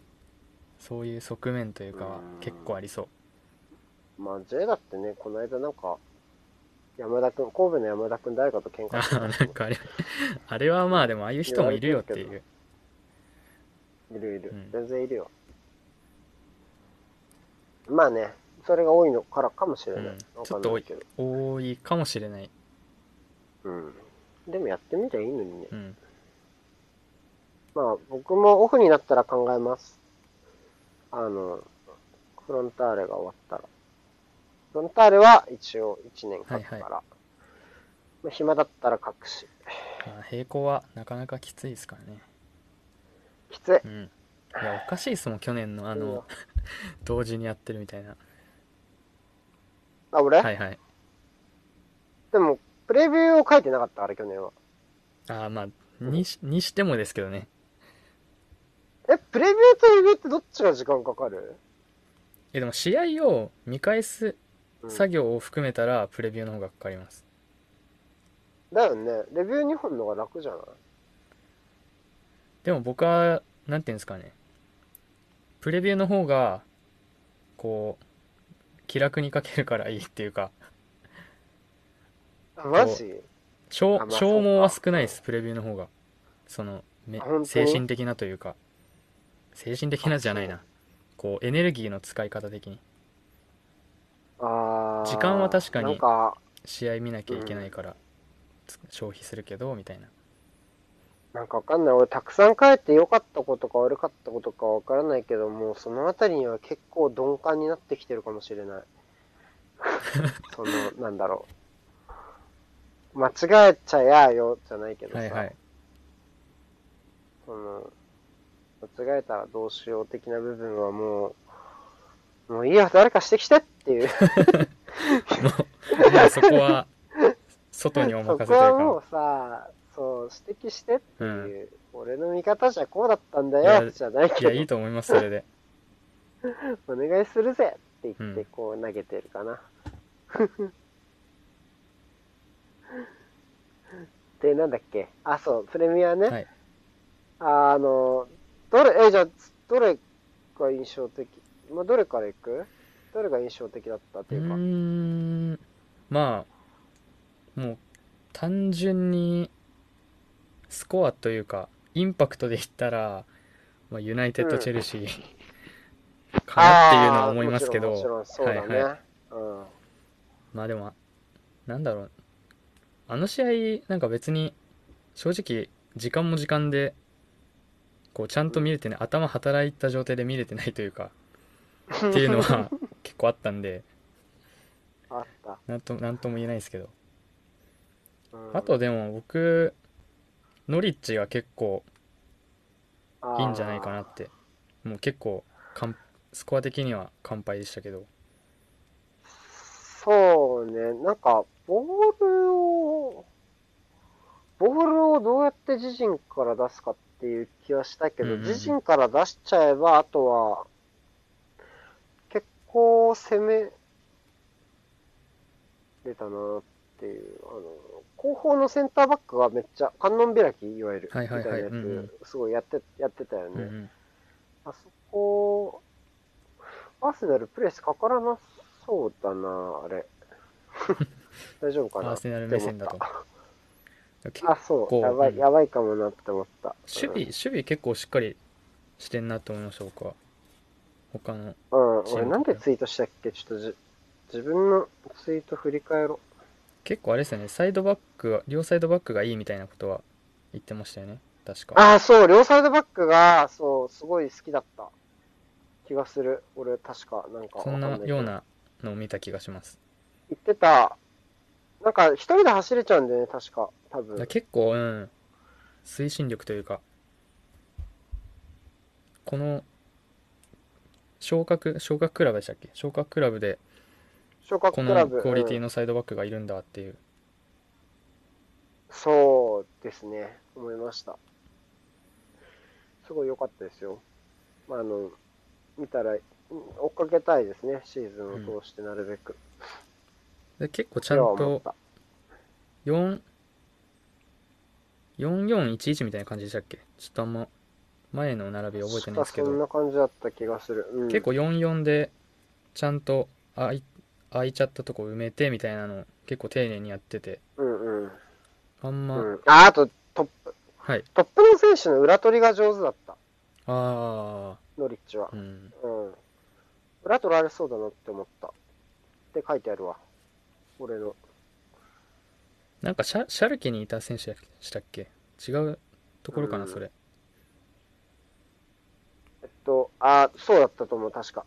なんかね、そう、非保持、非保持のノリッチは、ちょっと、び微妙っていうか、あの、どうかなって思う部分はあったけど、それはなんか単純にフィルミーノとか、うんア。レクサンダー・アーノルドとかがなんかこう、フラフラっと顔を出した時に対応できないうん感じだったから、別に、なんか、それはリバプールっていう相手が悪か悪かったのかもしれないかな。うん、結構もうリバプールのなんか質にぶん殴られた感はあったんじゃないかなっていうのは僕は思ったんですけどうん。それはあるかも。でももうちょもうちょっと、もうちょっと見ないとわかんない、ノリッチがどれぐらいの感じなのかは。でも、あれだけ多分、いろんな見せ場を作れると、うんうんかなり多分やれるっていう評価になるはずなので、ちょっとやっぱ一試合じゃわかんないうんと思う、どれも。まあでもあの、ノリッチ、はいあ、違う、違うああ、あなたじゃないです。ノリさんじゃないから。違う。類似してますか？名前が違う、違う。えっと、あ、面白そうですよね。そう結構サイドバックが、うん、面白そうに見てみたいチームポイントは割と取れるんじゃないかなって1試合だけではたなるほど。なるほどね。で、他はなんか面白いのありました？あ、ユナイテッド・チェルシーはじゃあ、喋らないんですか？僕僕がですか？なんか、こ 怖がってない？だし、ちょっ 怖がってはないですけどあんまりなんかちゃんと。となんかこう、ちゃんと話せることはないかもしれないあー、あー、ほんと。ユユナイテッドは結構、なんだろう。あのーチェルシーが割と前に出てきてくれたから、あの助かったけど、助かったって言ったらあれかもしれないけど、その引いた相手にどう崩すんだろうってところが、ちょっと心配な気はしました。あのー中央にしっかり起点を作れる選手があんまりいないように思えたので、結構あれですね機動力型の選手が多いそう、で、あと左サイドに寄りやすいから、そこ、左が好きな選手が多いから、マルシャルとかラッシュフォードとか、二人とも左に寄って、そこからこう仕掛けていきたいっていうタイプなので、うーん、ちょっと前のレパートリーがどうかなっていうところで、年間を通してだとちょっと頭打ちになったりする。かもねなんかっていうところはちょっと気になった。押し切れなくて分けちゃうみたいなのとかありそうな感じですか、そうですね。で、まあ、後ろがその分、マグワイアとワンビサカっていうはいはいはい2枚を取ってるから、そこは安定してませんか？ってただ、マグワイアは僕はちょっとだけ気になるのは、彼はすごく手を使う印象があるんですよ、僕は。僕は。はいはい僕が見た試合でたまたまかもしれないけど、僕は結で、今回ね、すごい試合で評価がすごい高くなったと思うけど、なビデオアシスタントにあんまり相性が良くないタイプな気もしない手は結構ね見られちゃいますからねマグワイアはちょ、ちょ、ちょっとそこは、こそこでまたそこに対応できる選手なら全然いいと思いますけど、ちょっと、あの、一試合だけで判断するのはちょっとまだ怖いかなって僕は思いました。なんか2点2点目だかなんだかも結構あ、そう、あれもね、ファールじゃないんだね、あれ。まあプレミア基準というかって感じじゃうんないですかね取ってもいいかなって思ったけど、あんまり言ってる人少なかったから、まあ、その前までに J リーグ見てた俺が悪いんだなって思った。まあそこと比べちゃうとやっぱ基準は違いますからねうん。そう、そんな感じだったかな。いやワンビサカはやっぱ僕全然クリスタルパレスのうん。時見てなかったんですけどやっぱ相当うんビッグクラブに来るだけあるなっていううん、クオリティそう、アメですねサカはすごい好きですね。僕もプレミアリーグドラフト会議で指名したから。ああそうなんですかそのなんか多分その辺りで知りました名前ちゃんとプレー見たことないけどみたいなうん、僕もその直前で対戦して初めて知った気がします。え多分、そういう彗星のごとく現れた選手だったはず。ー、あ結構ポ確か。ポん？急に別になんかそう。話題にも確か、上がってないところからみたいな。ザハと、ザハと対面で練習しまくってめっちゃ上手かった。そういうパターン。ありますね。そうそうそう。そう。そうあれでしたっけ？なんか川崎の竹岡でしたっけ？レナトとあ、そうそうそう。練習でやりまくってみたいな。それはそんな感じですかね。そんな感じ。そんな感じだね。あとは、でもチェルシーは面白いんじゃないの？こっから。わかんないけど。俺昨日の試合とか見てないから全然わからないけど、僕は面白いチームになるんじゃないかなって思いましたけどね。昨日もあれですもんね。実質90分では引き分け。なんか延長やったみたいな。ですよね、まあ、やっぱバックラインが薄いから、そこがちょっとねっていう。まあ、ダビド・ルイスが抜けた穴って言っていいのかわかんないけど、まあ多分ダビド・ルイスいても守れないと思うので、クリステンセンまとあ。ズマがファーストチョイスなんですかね。リュディガーでしょ、戻あそっかってきたら。リュディが怪我なんでしたっけ？そう、あーレディガーが帰ってきたら、まあちょ、ちょっと風、風向きが変わってくる可能性はありありますけど、いずれにしてもやっぱ3枚だとやっぱシーズン通して、うん、だからやっぱズマはもちょい頑張んないとき厳しいと思う。チャンピオンズリーグもありましたよねチェルシーはある。それきついっすねチェルシーはあるよ。そうだよ、きつい選。手層が多分 CL 水準になってないというか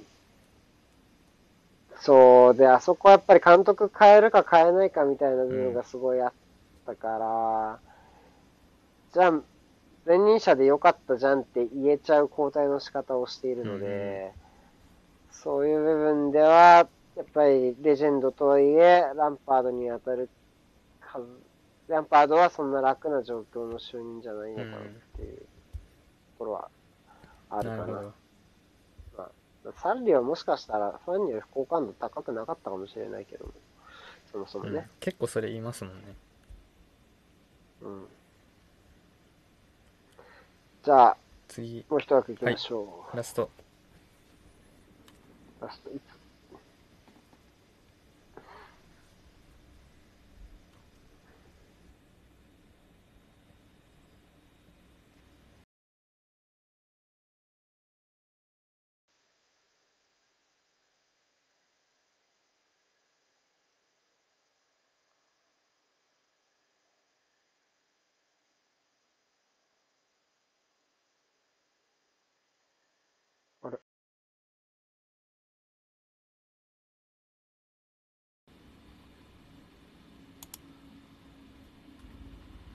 聞こえ聞ますか？聞こえます。はい OK です。あれもしかしたらちょっと今の回保存し忘れちゃったかもしれない。まあいいや。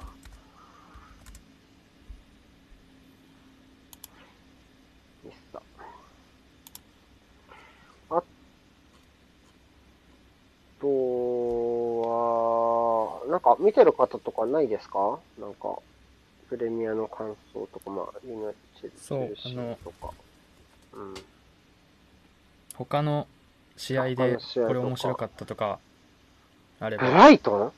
ブライトンって渋いな。3-0?3-0 どだっなんかどこでしたっけ？違った？けセインセインツでしたっあけ違うかな。ブライトンは面白いんだ。えー、イトンは。去年超つまんなかったけどね。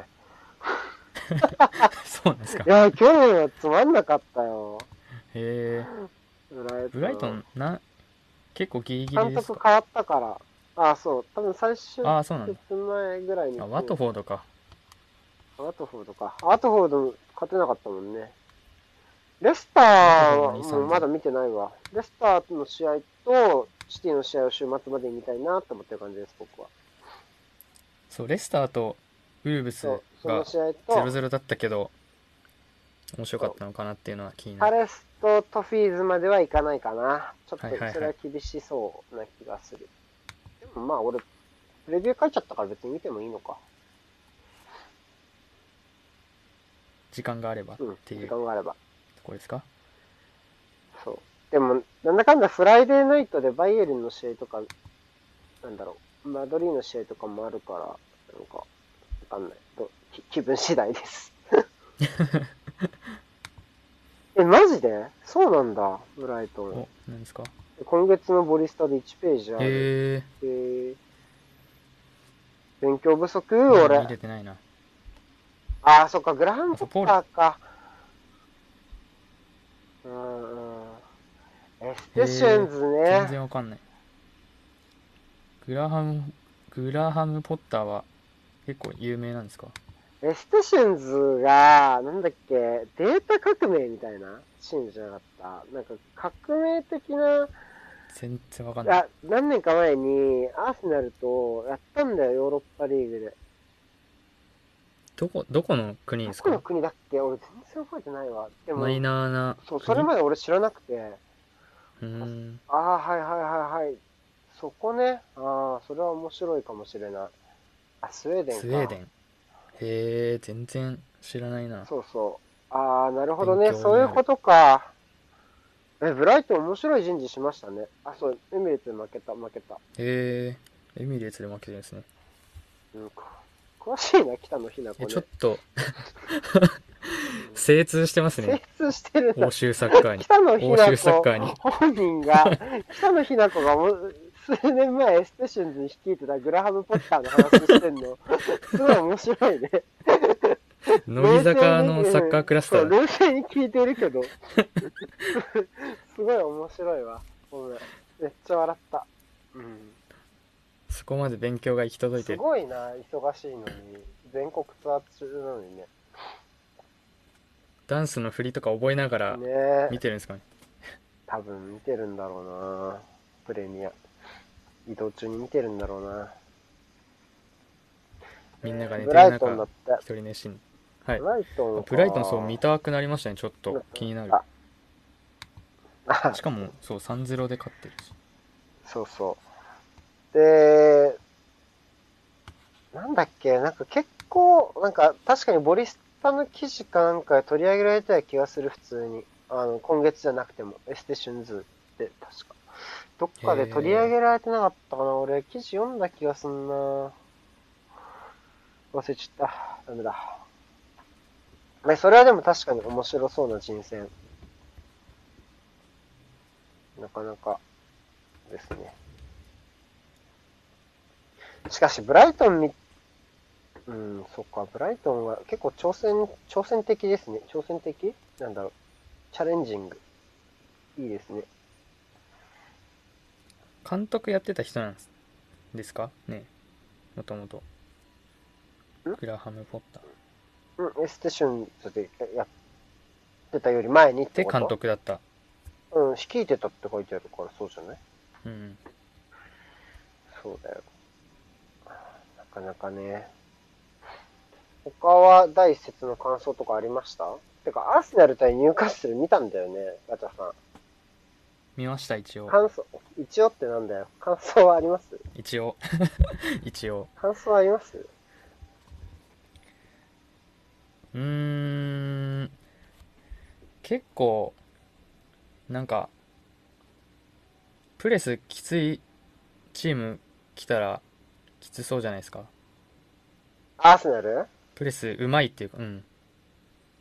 まあ、だからこそのダビド・ルイスかもしれない。うんかなっていうところは結構でもゲンドゥージが良かったんじゃないかなって僕は思ったんですけど。はいはいはいはい。まあ、ゲンドゥージ後ろ後方のボール保持うんというか、やっぱり中盤に関して言えば、ゲンドゥージは、えーっと、いないと、前には進めないっていうケースは去年も何回もありました。うん、結構いいなかったらきつそうですねあの試合見てた感じだと。そう。ですね。あただまあ、その、ホールディングとか、あの、ダビド・ルイスとかそういう、いわゆる蹴れる選手が後ろに入ってくると、もしかしたら必ずしもっていう。で、守備がやっぱりちょっと怪しいところはあるので、はいはい。そこをどうかってところなんですけど、多分入荷する戦は僕は思ったより守備が良かったはいはいので、ちょっとうん期待したいかも。期待してもいいかもしれない。うん。っていう話ですね。あとセバージョスはうん、まだあんまりコンディションが上がってない感じですかねあの、僕がちょっと話したのは、なんて言うんだろう、はいあの、結構ど独特な持ち方、とかリリズムの選手が多いなと思って、今年の、あー新加入？ルは、そうですね、新加入も含めて、で、セバージョスとかも結構タッチが独特だった感じがするんで、その分、なんか周りと会うのは時間がかかるかなっていう、どのタイミングで出てくるのかとかが、はいはい。ちょっともうちょっと噛み合わないと、あんなに多分本来のプレースタイルから考えると、まあロストが多分すごく多かったので、そこ結構ちょっと目立ってましたねギャップを埋めるのは、もしかしたらちょっと時間がかかるかもしれないですね。なので、まあ、ただ、アーセナル的な星取りの話をすると、あの、なんだろう。バンディにさえ勝ってれば、あーでもスパーズがあるのか、スパーズ、バンディにやっぱひとまず2連勝して、あの、勝ち点最低でも6は確保した上で、やっぱリバプールとかスパーズに臨みたいところはあるから、やっぱ次どうしても勝ちたいですよね。そこのより先で勝ち点が読めない分、やっぱどうしても取っときたいところはある。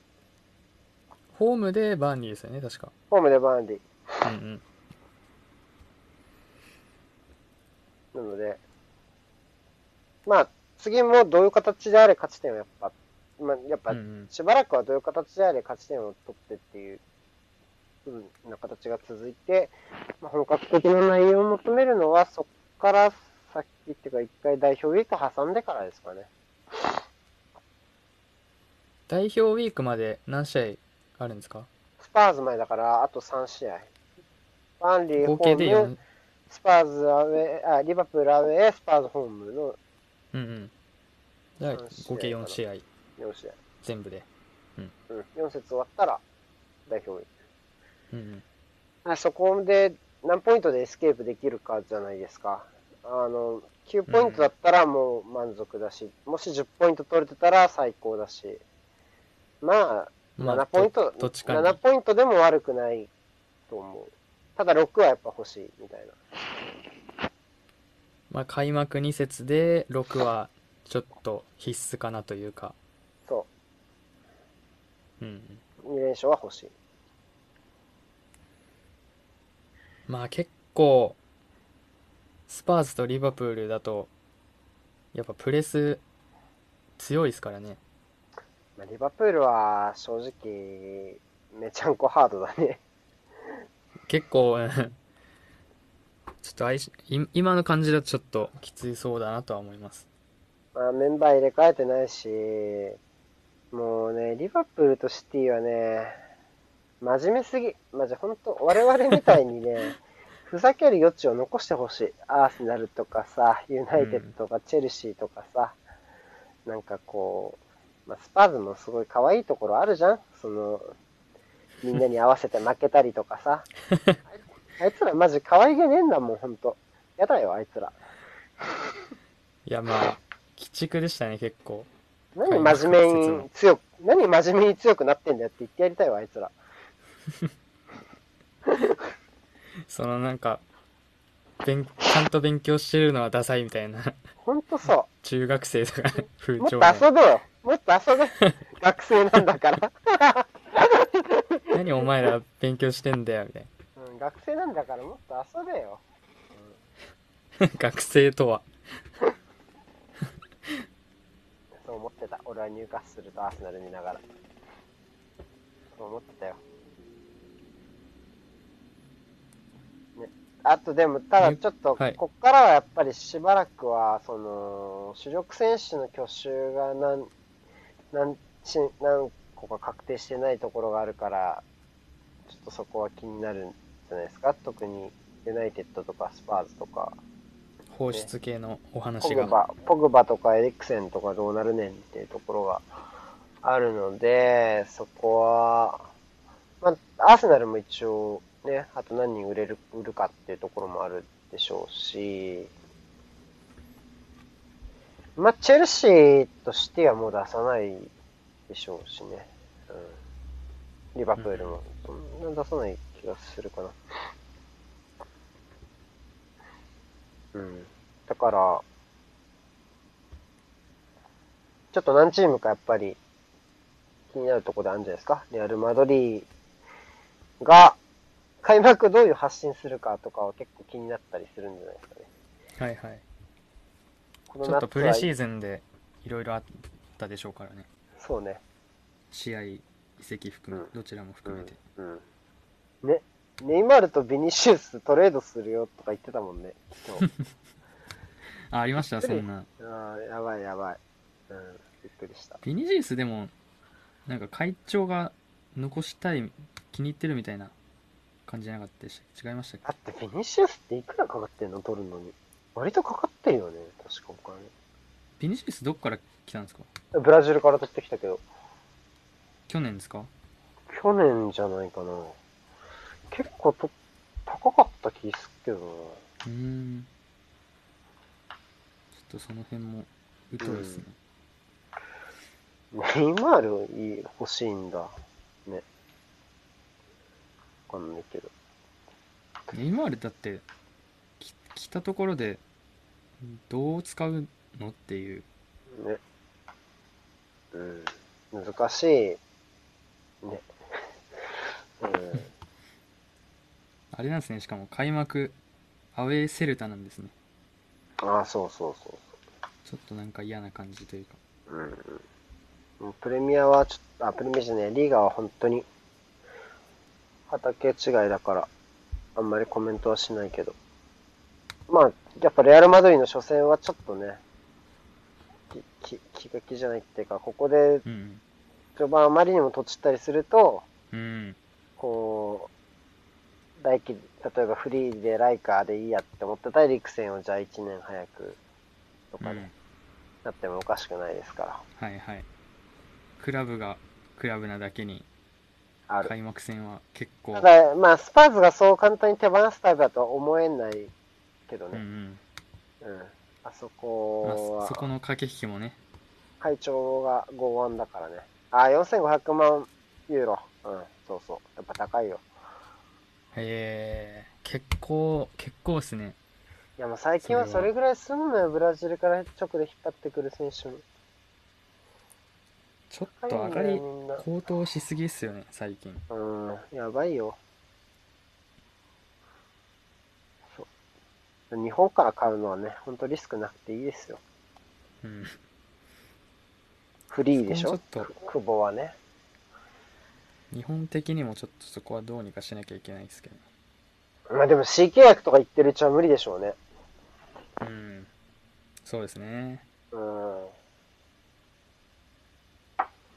安い給料じゃね、高いやつっていうのは設定できないだろうから。うんだから柏とかレイソルとかはうん結構なんかしっかりプロテクトしてる感じがね。あありますよね詳しくは分かんないですけど中谷も数億取ったもんね、どこでの設定。うんあ、でも、あそこはでもあれだよね。海外への移籍を、は、抑えめだけど、国内移籍が高いとかじゃなくて、違ったかなああそんな感じなんですかねそんな条項があったりしないっけ？なんかわかんない。俺、うろ覚えで適当なことしなくて怒られるかもしれないけど。なんかそういうような話を聞いたことがあるけど。違ったかな？それは聞いたことなかったですねうん。でも、どうなんだろうね。わかんない。まあでも真実は分かんないですからね内部の人間しか確かに。うんそれをま言い出したらあでも、元そうじゃ々ないあの、もう、医薬品ビジネスじゃないけどさ。うんそこはしっかりしてるそう。あのー、浅野に5億円払ったアーセナルね。そあ5億だったんでしたっけ？う。うん。5億だった。5結億構何億？何百万、何百万ポンドだったんだっけな？忘れちゃった。300万ポンドとかか結構いいねですねな。うん。そうね。困っちゃうね。まあ、いイギリスはやっぱビザの問題があるので、うんやっぱりそれは、ちょっとやっぱりハードル高いよね。うんアーセナルの今季の目標、もう絶対4位だから。4位、4位、4位、4位。4位 CL 圏超4位だから。超4位超4位。超4位超4位。絶対4位。4位以内じゃなくて4位ですか？あもう4位、もう、まず4位。もう、そういう、夢とかはいいから、4位が欲しい、俺は。いい、もう、そんな、大丈夫。あの、真面目な、真面目な二人組がさ、あいつらが本当あいつら、本当嫌だよ。ガリベンガリベンどもがあれで。まあやっぱ 3, 3位だったら嬉しいんじゃないですか ?4 位。うんうん3位。なら嬉しい。やっぱそれはスパーズを上回るって意味で、やっぱ一個でも上に行きたいっていうところもあるだろうし。いや、わかんないって、そんなね、わかんないよ、シロさん。だそうですいや、いけそうだったんだよ、去年だってさ。去年だって。序盤は。なんか知んないけど。その、うん。わかんないよ。多分、来週のリバプール戦終わった後、割といけそうじゃないっていうのは多分なくなってると思う。EL ね。EL についてはどう見る？どう見るって難しいけど、やっぱりカップ戦の優勝を目標に掲げるって超難しくないですか？わかんないけど、その一般的にチームとして捉えたときに、うん。やっぱり、なので、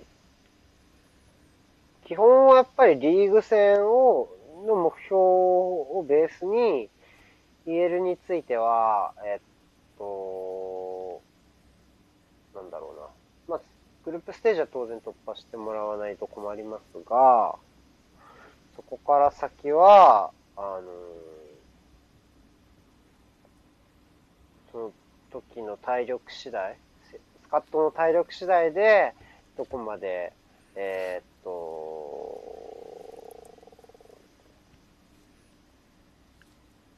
夢を見れるかっていうところじゃないですか。そういう意味で言えば、EL のグループステージに求められるのは、その後半戦に向けた体力作り、あの、若手の選手うんとして言えば、まあ、ネルソンはもしかしたら普通にリーグ戦で出るかもしれないですけど、あの、マルティネッリとか、スミスローとか、うんうん。そういういう選手たちを、えーとメドリーとかもですかね、えーいかに後半で、えー戦力にできるような使い方ができるかっていうところが、EL のグループステージで一番大事なところだったりするんじゃないですかね。あ、バートンとかね、そうそう、バートンとかもそうだし、そう。いかにそこの使い方がどうかっていうところじゃないかな。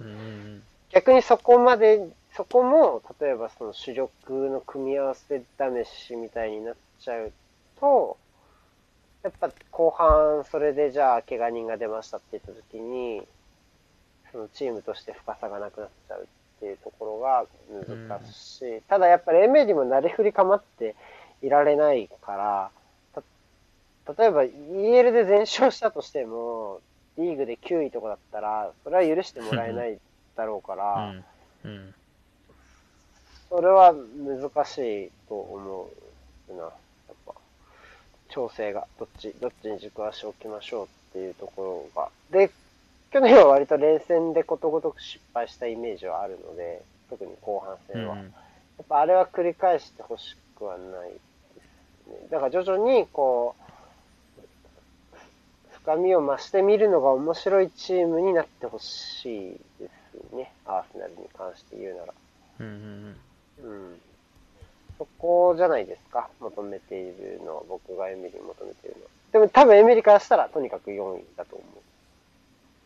彼は今年で判断されるのでまあまあまあうん、去就をね、そう。生活はかかってますから。だからこそセバージョスをレンタルしたわけだし。まあリーグで結果を出せればうん、そう思う。ただやっぱり、年、年内でもうリーグで CL 出場権は無理だねっていうのは絶対嫌だし、逆にリーグ一本やることがないって言って、やっぱり年明けを迎えると、今度はその選手のモチベーションも難しくなってくるので、うん。うん去年と比べ確かにそうは、あ、あ、でもどうなんだろうな、結構人出てたから何とも言えないんですが、まあ、若手の突き上げ次第でかなりスカットの厚みが変わる感じがするので、そこをエメリが前半でどうやりくりできるかが大事じゃないですか。まあそこをカップ戦でうまそこをカップ戦で、回せたらっていうそう、そこを12月までにカップ戦でどう回せるかですね。そうそう思う。なんかいける気がしますよ多分本当かよ。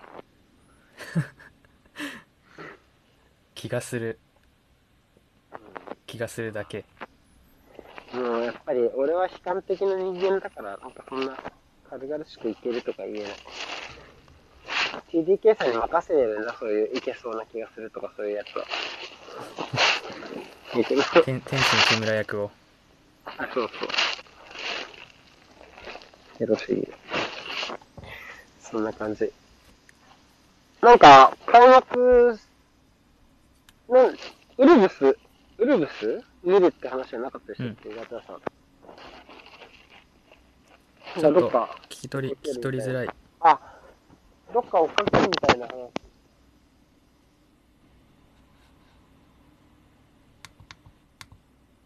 どっか追っかける。あそうそう。うん。そう見れなかったっす。あれ？ウルそうレスターとウルブスはそうだからちょっと感想を聞きたいんですけど見た人いないんですかね？あ、ちょっと待って、俺がね、多分ね、イヤホンを一回切ったから。聞こえますか？